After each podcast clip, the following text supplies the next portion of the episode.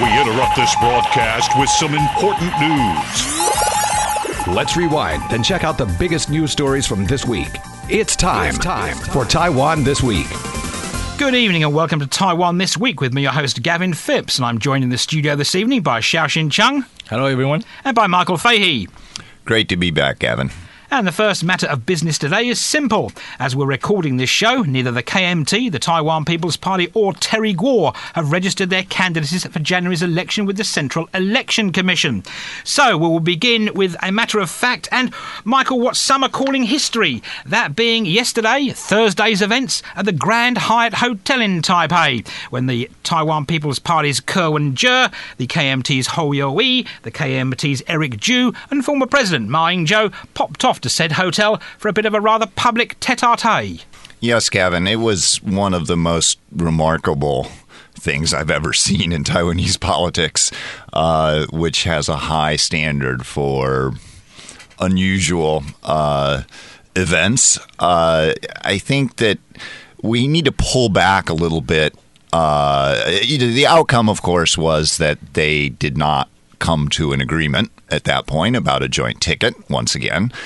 Uh, but the way that they did it was very acrimonious and out in the public. And I think the real big loser here was the KMT, who I had always expected that, as the Marxists say, the DPP's historical mission was basically to get rid of the KMT in Taiwan, and then it would fragment into ordinary left and right parties. However, it may be that Ko Wen-je, Ke Pi, is the one who is going to finally end the KMT as a major party in Taiwanese politics, at least in its current form.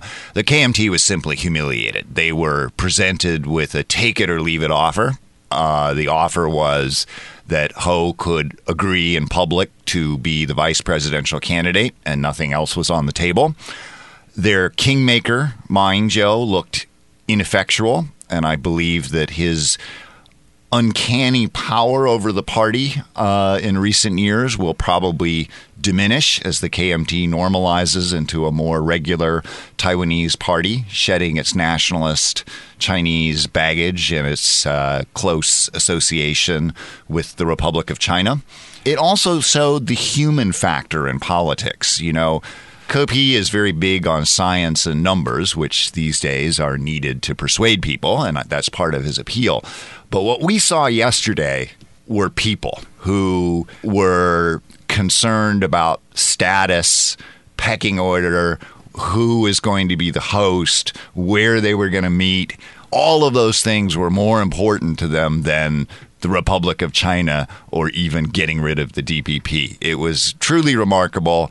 And I think, like almost everyone in Taiwan, I'm still digesting what happened.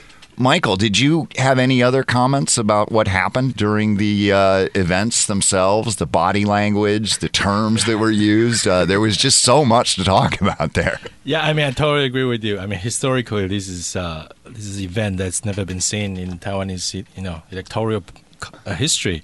Um, but if you just look at the event itself, I mean, uh, three potential presidential candidates getting together in a hotel room, and they even set up two giant clocks to round down some kind of time to make sure they have a fruitful discussion. Um, well, also, I think to make sure that Terry Gou didn't have to pay any overtime for the room. that, that too, that's very important. So, well, just like Michael mentioned, I mean, we are witnessing uh, the disintegration of uh, KMT because uh, the, this is not what usually KMT's you know way of doing things. I mean, KMT has been an established party for over hundred years, and the way they do things tends to be methodical and very calculated. So, so at the you know at a wink of a time that you call you know the three top KMT officials to a hotel room uh, and to talk with Terry Gou and Ke Pi. I mean, that's just never heard of, and I would never imagine that this was going to happen because it's just. Don't they don't they have a really strong preference for secret meetings and secret rooms? That, that, that's exactly what I thought. I mean, because you know, Ke KP's uh, uh, core value is you know you know openness, what, he claimed to be openness and transparency. But that, KMT does not have, want to have anything to do with transparency. They want to have you know very you know. Uh, very calculated meetings, and then they, they want to make sure they, they push out candidate that that's uh, well thought out.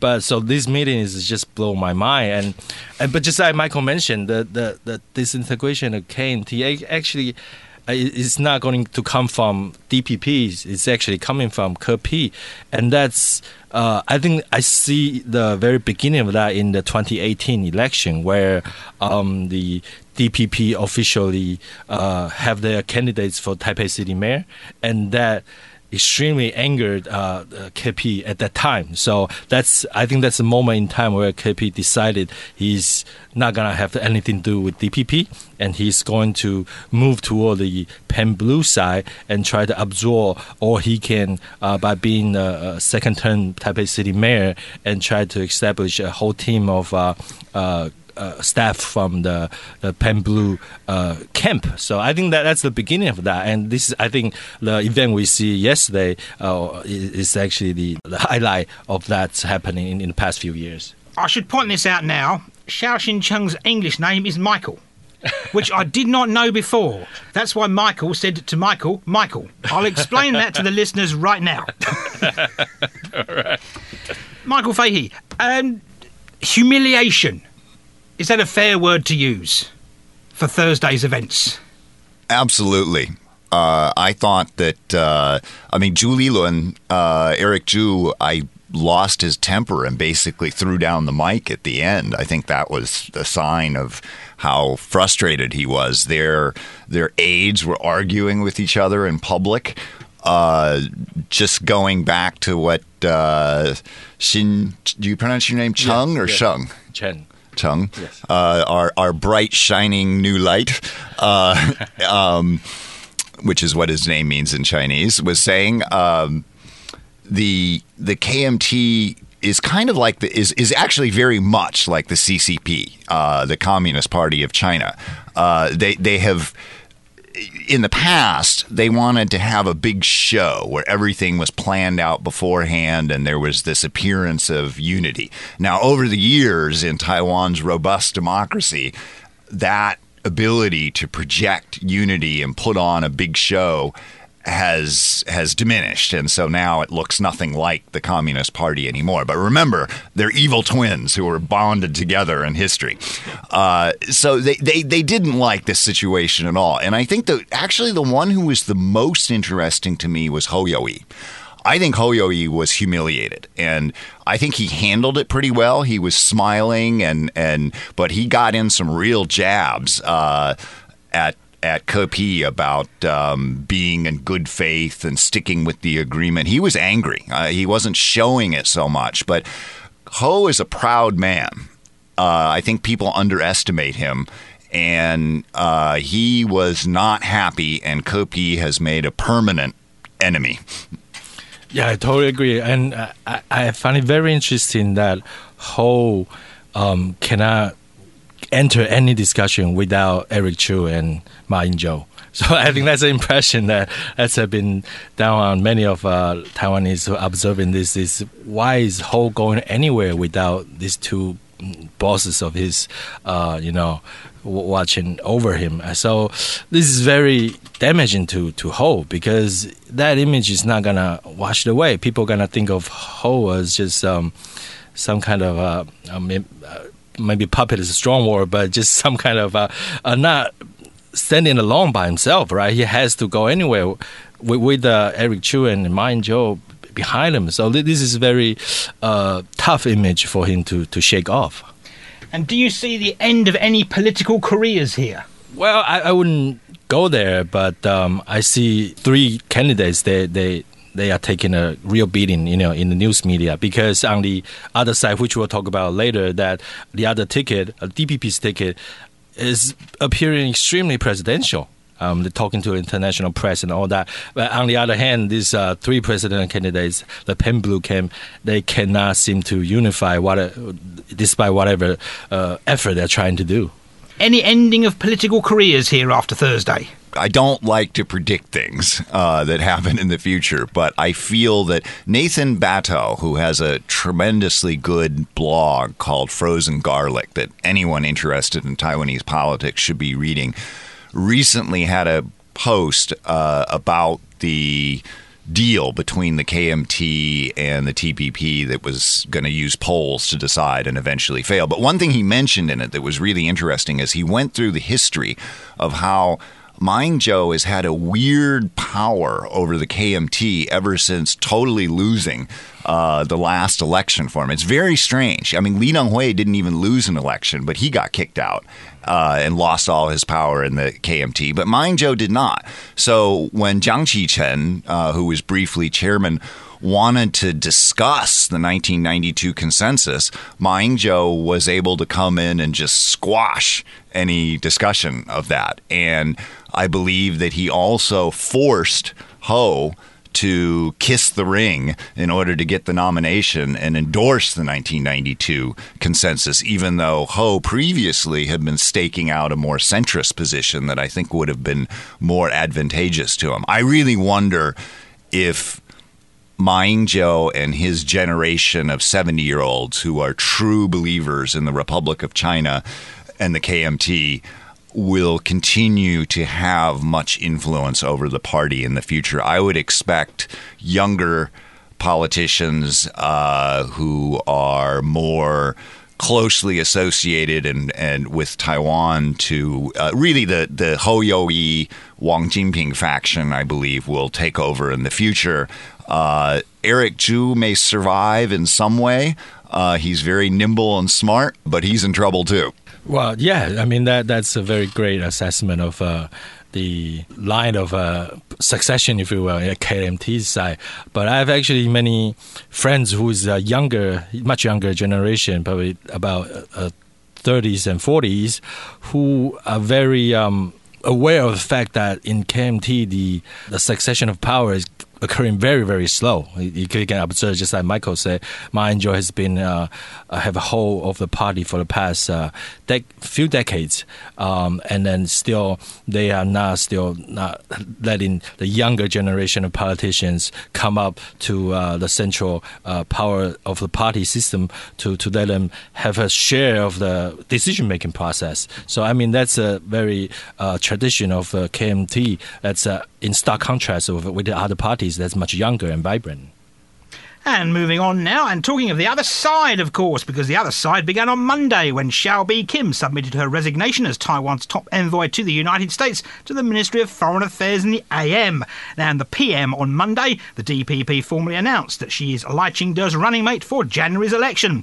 The ticket was unveiled at the party's presidential campaign headquarters in Taipei by Lai, who said he opted to choose Hsiao as his running mate because of her stellar performance as Taiwan's top representative to the United States since 2020.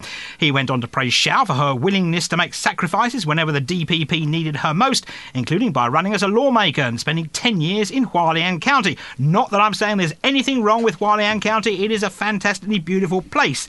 Now, while speaking after that announcement by Lai Ching-te, Hsiao pledged to bring her experience in government service to her post as vice president. Now, the next day they popped off to the Central Election Commission at just after 9am to register their candidacies, where Lai said both he and Hsiao deeply love this land and this country and are committed to doing their utmost to safeguard Taiwan and promote democracy, peace, and prosperity. Lai also said that he and Hsiao will continue leading Taiwan on a stable path, seeking opportunities to engage with the international community while avoiding heavy reliance on China. And he went on to claim that the whole world is watching Taiwan's election. Now, Michael, I think the whole world is watching Taiwan's election is a bit of an overstatement, but as Hsiao pointed out earlier, they are sounding rather presidential already the whole world is not watching Taiwan's election.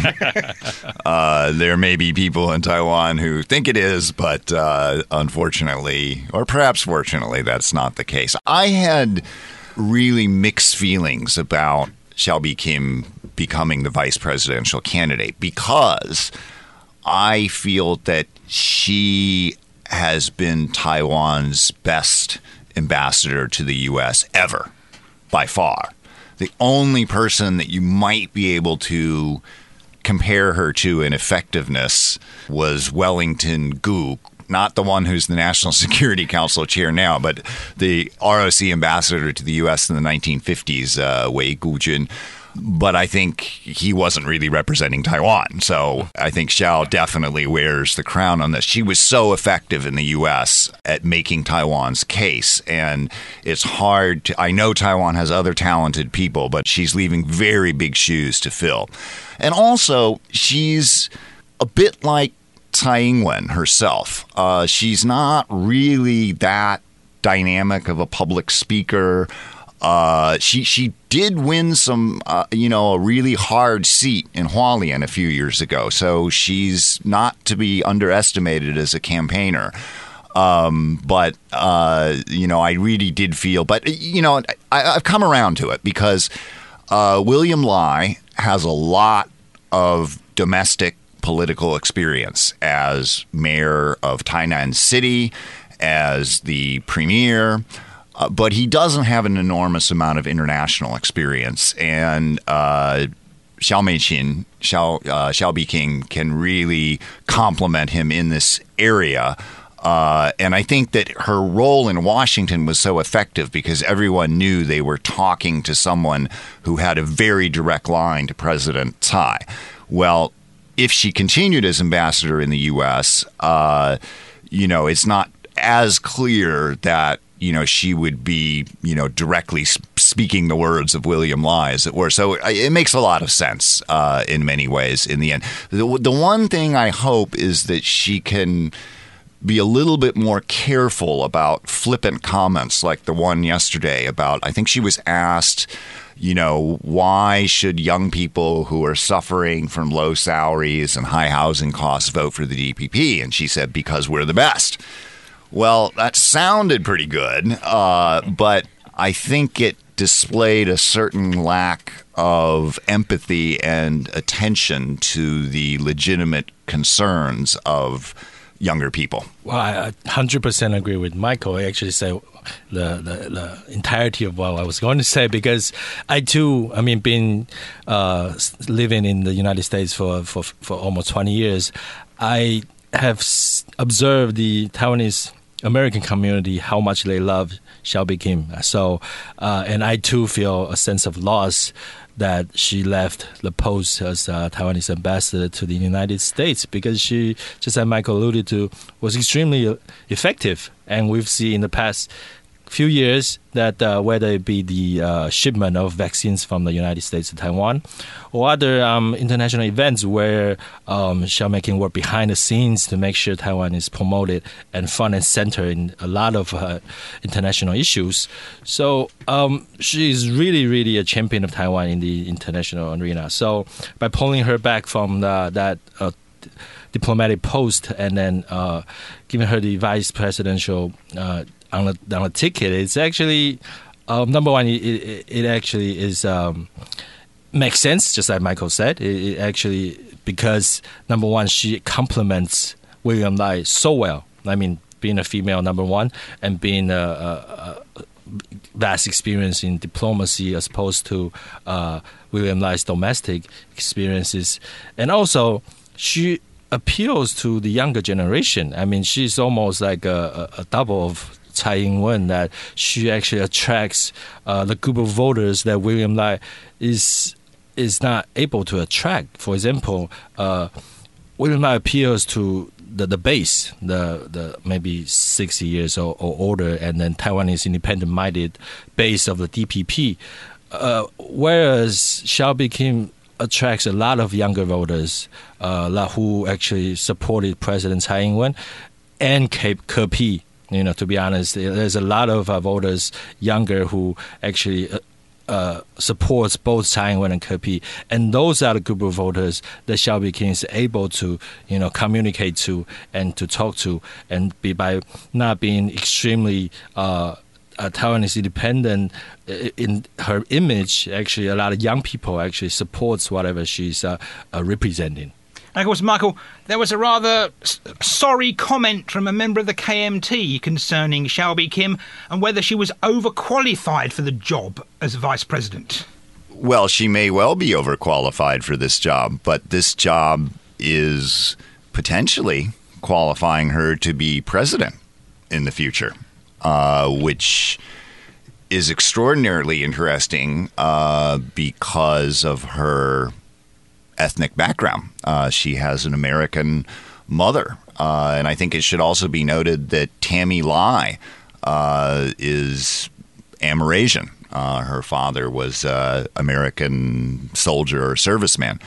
And it's pretty remarkable that, and a testament to diversity in Taiwanese society, that especially Tammy Lai, especially an Amerasian, who were, you can read in the Taiwan Reporter about uh, what, how they existed on the bottom level of Taiwanese society, completely forgotten and shunned. So it's it's a it's it's really kind of moving to see uh, both Tammy Lai and uh, Hsiao Bi-khim, but Hsiao Bi-khim is really qualified for high office and if things go right for her and if she wants the job i'm not sure anybody really should want it but uh, she could very well end up being president of taiwan someday so i'd say she's qualified to be vice president to get some practice And of course, Tammy Lai is Terry Gou's running mate.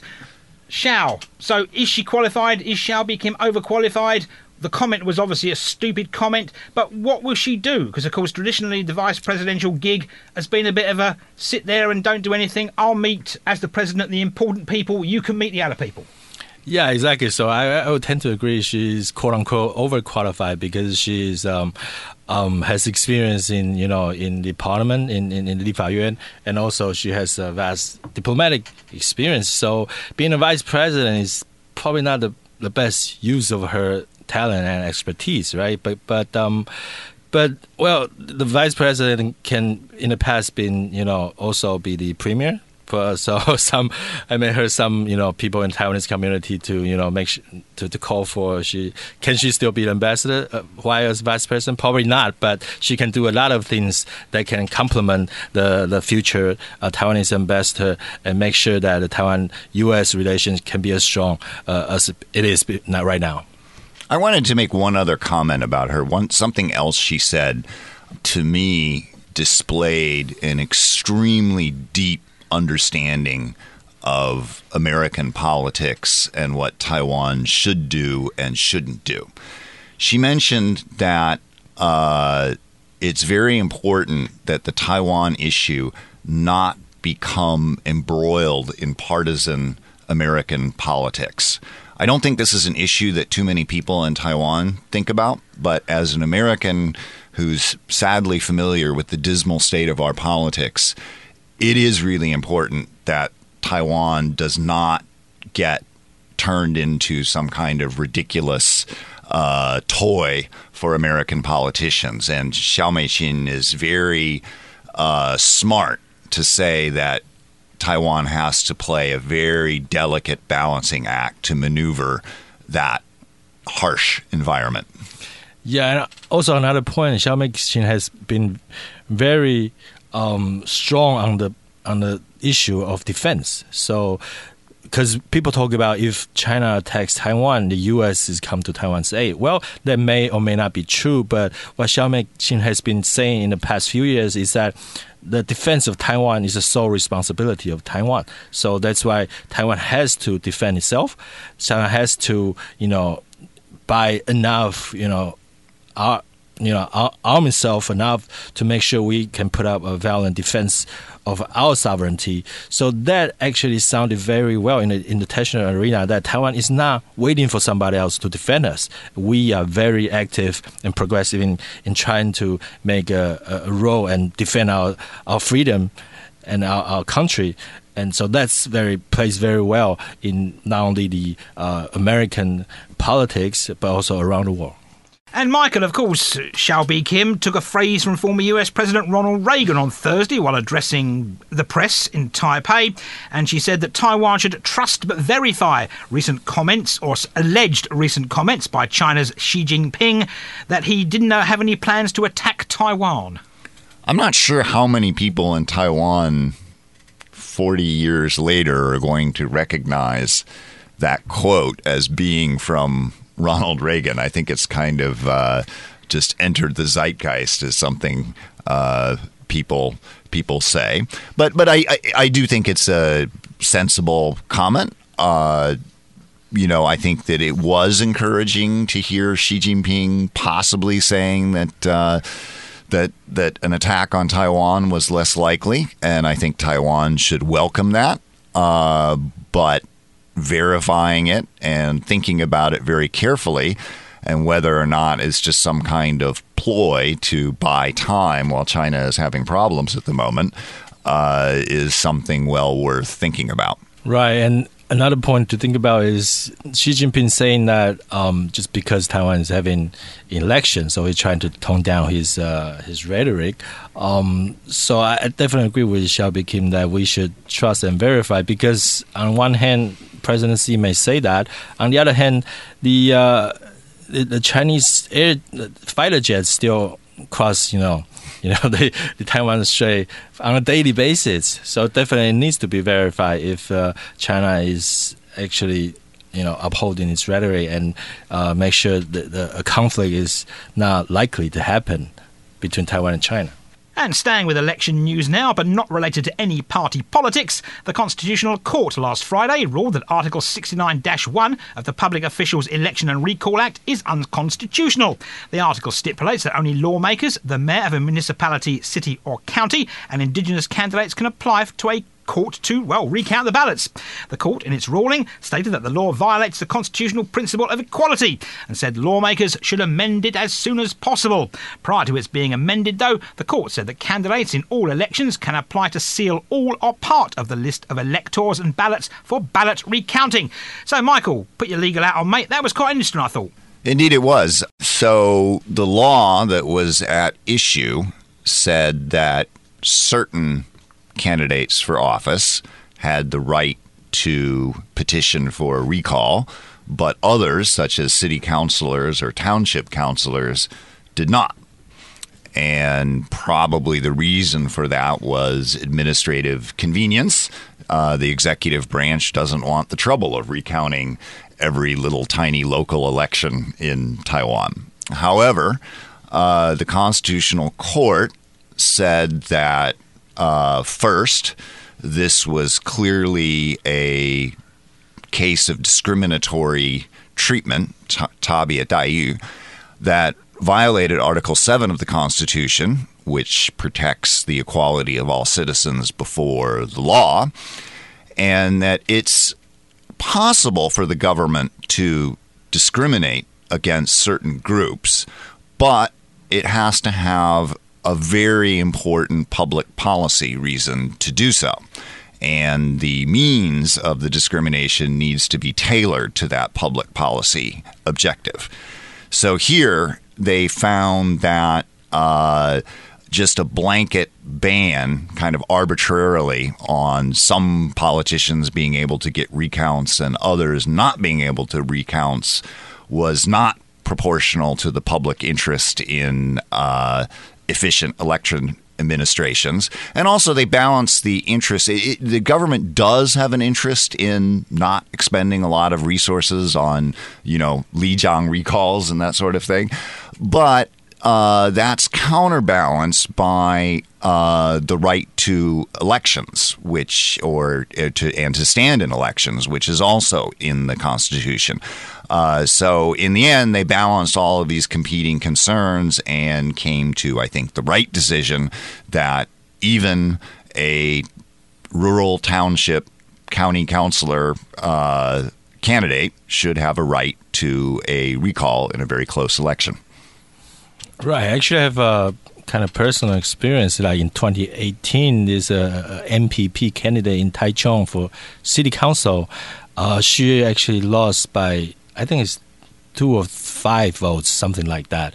But because of this provision in the law, she does not get an automatic recount. So she has to sue to recount, and she has to pay that money herself. So that's why um, I think that that's why this is seen as extremely unfair because if she lost by two to uh, two to five votes uh, out of uh, like ten thousand votes, I mean, the the the, the country or, or, or, the city should actually afford her the opportunity to get automatic recount to make sure it's a fair election. Um, so that's why this uh, uh, Supreme Court or this, this, this is very uh, on point. That it's actually fair to make sure that uh, whoever lost the election is get a right to get a, a, a state uh, sponsored recount and not to have to worry about paying the, the recount herself. Um, but that's number one. But num- number two, I also worry about uh, you know the politicians abusing the system and just waging recount wars after wars, um, just like probably some we have seen in the United States. So this is another thing we should worry about to make sure uh, this is not get abused.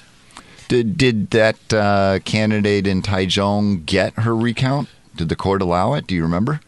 Uh, no, she she sued, so she actually paid for her recount, but she still didn't didn't win. Didn't win. Didn't win. Yeah, just just uh, I know that uh, you spent uh, decades in the U.S. and uh, we do have some Americans out there.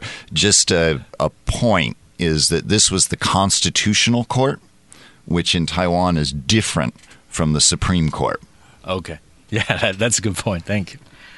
And using the word supreme, which we will do now, because apparently the Supreme Administrative Court last week overturned a lower court ruling which sided with an inmate and ordered the establishment of a voting booth inside the Taipei prison. Now, according to the Supreme Administrative Court, citizens do not have the right to legally request electoral bodies set up polling booths in prisons, and that the refusal to do so does not cause significant harm to the public good. The ruling came after an inmate at the prison requested that the booth be put in, well, said prison, in order that he exercise his right to vote in national elections. Now, the inmate submitted the request through Prison Watch, asking the Central Election Commission and the Taoyuan City Election Commission to set up the polling booth at the prison, which, although called the Taipei prison, is in fact located in Taoyuan.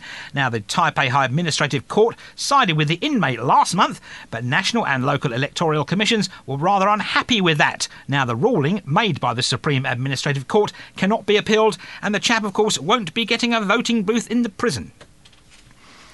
Actually, there were a total of 11 inmates, as I recall, who petitioned to be able to exercise their right to vote. And uh, at the lower level of the administrative courts, uh, two of them won for uh, and got orders for Hualien and Taoyuan prisons to set up polling stations. Um, now, those rulings were of great interest to the legal community because they were very liberal. Uh, they cited foreign practices in French prisons where there's voting, and they talked a lot about the International Covenant on Civil and Political Rights. Uh, they cited American cases. Uh, these are all kind of unusual things for the Taiwanese courts to be doing. These, of course, at the regular administrative court level are younger judges who perhaps have more open minds. But the distinguished jurists on the Supreme Administrative Court decided otherwise. They their rationale was that the business of administering elections is properly the purview or the, the the role in doing that is the legislature. The legislature should decide this, not the courts. Uh, they also thought the administrative burden on the prisons was high, and they thought that the it would be impossible to guarantee secrecy of elections, which is part of the bundle of rights that's included in the right to elections. So. Um, while I personally don't completely agree with that decision, I certainly can understand their uh, rationale and can live with it. But the, the, the lower courts were willing to take the side of prisoners who have are very stigmatized in Taiwanese society uh, and willing to consider all these foreign precedents, I think, is a very encouraging sign, uh, not just for prisoner rights, but for human rights in general in Taiwan. So while the war was not won, uh, I believe that this case uh, did represent significant progress for Taiwan. Yeah, I totally agree with Michael. I mean, this uh, this is represents a step forward uh, in terms of, you know, prisoner rights, right? Because prisoner, when they are sentenced, their uh, right to vote is not taken away. Um, so they should be able to vote.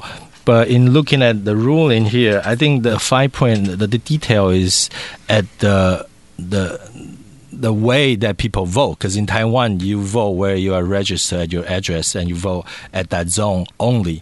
If you want to vote outside of that zone, it's called the uh, the, the, the, the, the, you vote where you are not registered, and that has been debated in Taiwan for the past few years because you know like young people they they don't live with their parents but they register with their parents. So when they register in Kaohsiung but they work in Taipei you see when every election day a massive uh, human movement is occurring, right? People take the train on the high speed rail to go back to their parents' house in order to vote.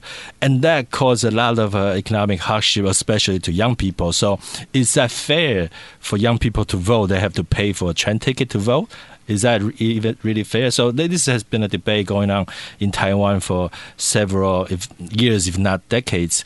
But because Taiwan, uh, just like in the states, we have extreme political divide.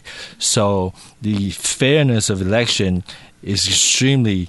Uh, extremely important. So that's why the officials they are unwilling to let other you know ways of voting get in in order to maintain a certain fairness because if people get go to where they vote, they can hold up their tickets and then uh, 唱票, they can read out the, the tickets uh, or the votes. So, so I think that's the, the, the central issue here. So that's why the, the ruling comes out the way it is. Just a side point uh, for those not familiar with the Taiwanese court system.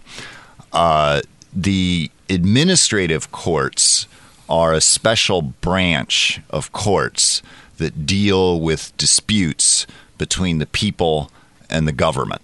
In many countries, such as the US or England, those are just handled by the regular courts. But in Taiwan and I believe also Germany, there's a special branch of the courts that handles this kind of dispute, and that's why they have their own supreme administrative court. You might need to use them if you, for example, you were injured in a bicycle accident because of a poorly designed road, then you would sue the state under the uh, State Compensation Act, and your complaint would go to the administrative courts, not the regular courts.